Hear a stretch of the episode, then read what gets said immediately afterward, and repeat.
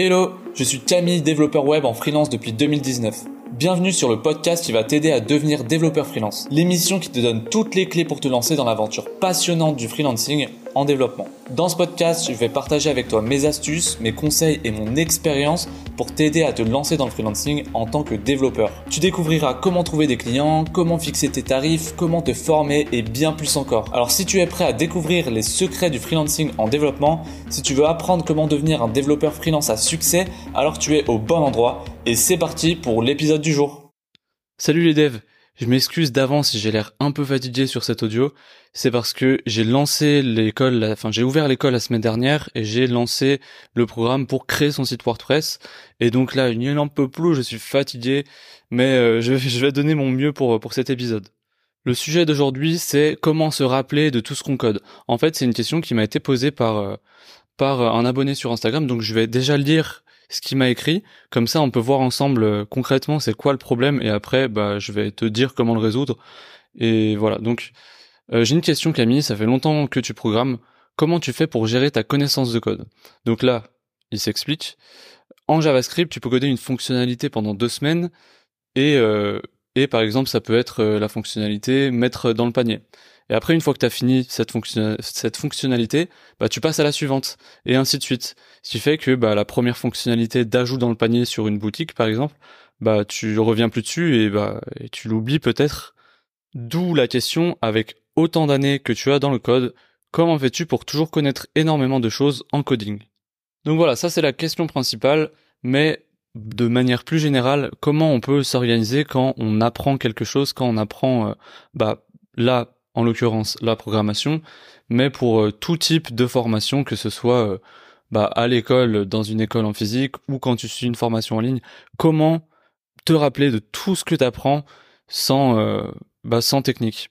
Bah en fait, la technique, elle est très simple, et quand on l'a vu à l'école, quand je l'ai vu en école d'ingénieur, je me suis dit, ah, c'est quoi ce truc, à quoi ça sert, machin. Et en fait, le principe que je vais te donner là, si tu le connais, il est tellement simple que tu vas dire, bah, c'est tout, eh bah ouais, ce sera tout. En gros, euh, imaginons que je, sais pas, euh, bah là récemment j'ai créé par exemple une euh, application pour, c'était en fait un générateur avec une IA, ce qui fait que quand tu, je sais pas, par exemple tu tapes un, un nom d'article, et eh bah il te génère tout l'article avec une IA sans que tu aies besoin de taper le prompt à chaque fois et comme ça le prompt petit à petit tu peux l'améliorer en plus de ça, tu une interface. Bref, je voulais faire un truc stylé. Donc ça, ça a demandé plusieurs euh, plusieurs fonctionnalités en fait qui font que euh, bah, je l'ai fait une fois et après il y a des chances que je les refasse plus jamais. Mais que par le, dans le futur, j'en ai besoin à nouveau. Mais sans, j'ai pas envie forcément de à chaque fois que je dois coder une fonctionnalité que j'ai déjà codée, devoir la réapprendre. Et ça, ça doit être aussi ton problème parce que je pense que c'est un problème récurrent qui, qui arrive au final. Eh ben la technique, mon frérot, elle est très simple, c'est juste d'avoir GitHub ou GitLab ou peu importe. Oui, oui, voilà, c'est tout. Après, je vais te donner d'autres techniques, hein, mais c'est là, c'est la principale. En fait, euh, tout ce que tu fais dans dans la programmation, le fait que tu l'enregistres quelque part sur GitHub et que tu te rappelles que tu l'as déjà fait, bah par exemple quand moi j'ai besoin d'une fonctionnalité, je sais que je l'ai déjà fait. Bon, après euh, tu peux essayer quand même de t'organiser et de faire en sorte de euh, je sais pas, par exemple sur Notion, tu dis bon bah voilà, tu mets le lien de chaque projet, tu dis ce que tu as fait dedans. Comme ça, à chaque fois que tu as besoin d'une fonctionnalité, en particulier, tu reviens sur euh, sur ces notes et euh, tu cherches ta fonctionnalité et bah face à cette fonctionnalité, tu un lien, ça te ramène vers ton ancien projet et t'as plus qu'à entre gros guillemets copier-coller le principe sans devoir tout réapprendre et tout recomprendre à nouveau.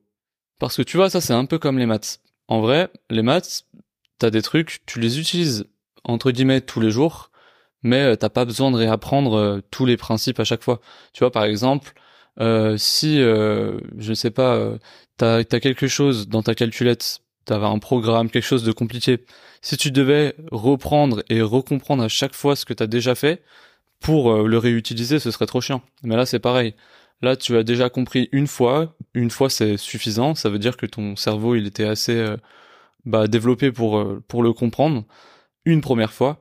Donc ça fait que si tu t'y remets une deuxième fois, tu le comprendras, c'est sûr, mais il n'y a pas besoin forcément de réapprendre tout à chaque fois parce que sinon tu passes jamais à la suite, tu passes jamais à quelque chose de plus dur.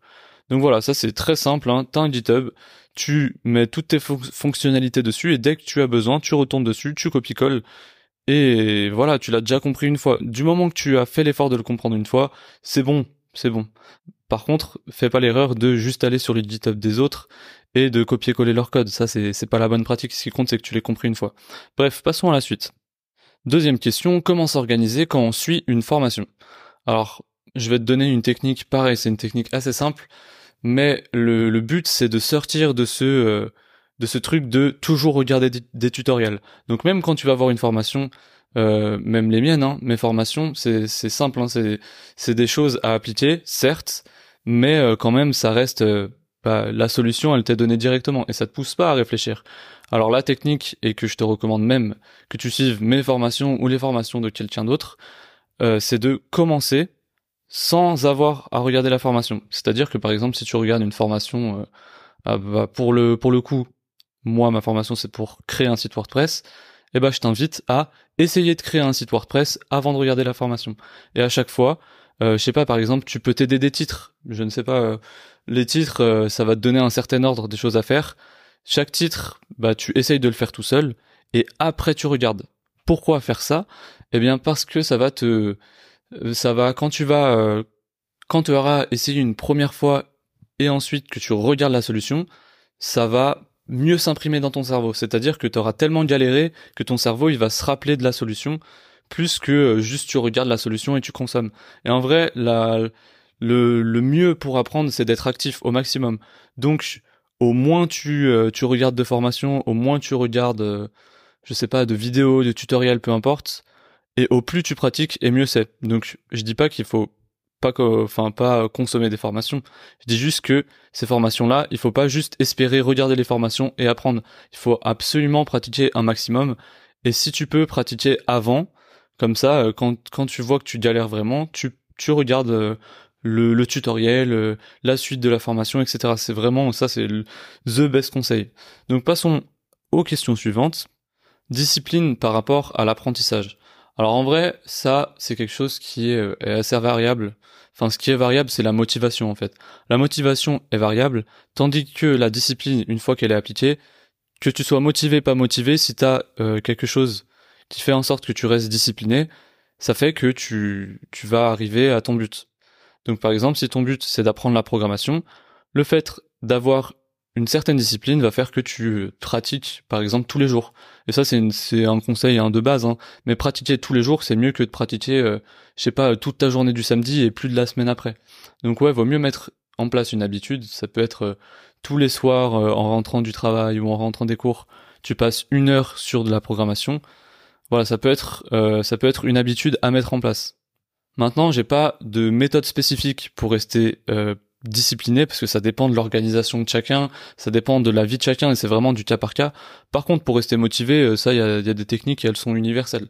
Ne serait-ce que par exemple, plutôt que de euh, apprendre la programmation et bêtement suivre des tutoriels ou bêtement suivre des des plans et des roadmaps. Euh, des roadmaps, t'en vois plein, que ce soit sur TikTok, sur, enfin, c'est vraiment la mode des roadmaps en ce moment. Même moi, hein, j'en ai profité hein, de de créer des roadmaps pour pour les débutants parce que je sais pas pourquoi ils adorent ça mais la vraie technique, c'est t'as un projet, vraiment, tout le monde le dit et tu vas te dire mais c'est bon, tu tout le monde répète la même chose. Oui, mais c'est parce que bah c'est vrai en fait. Je vais pas inventer une autre vérité juste pour euh, juste pour te faire plaisir. Donc la vérité est la suivante.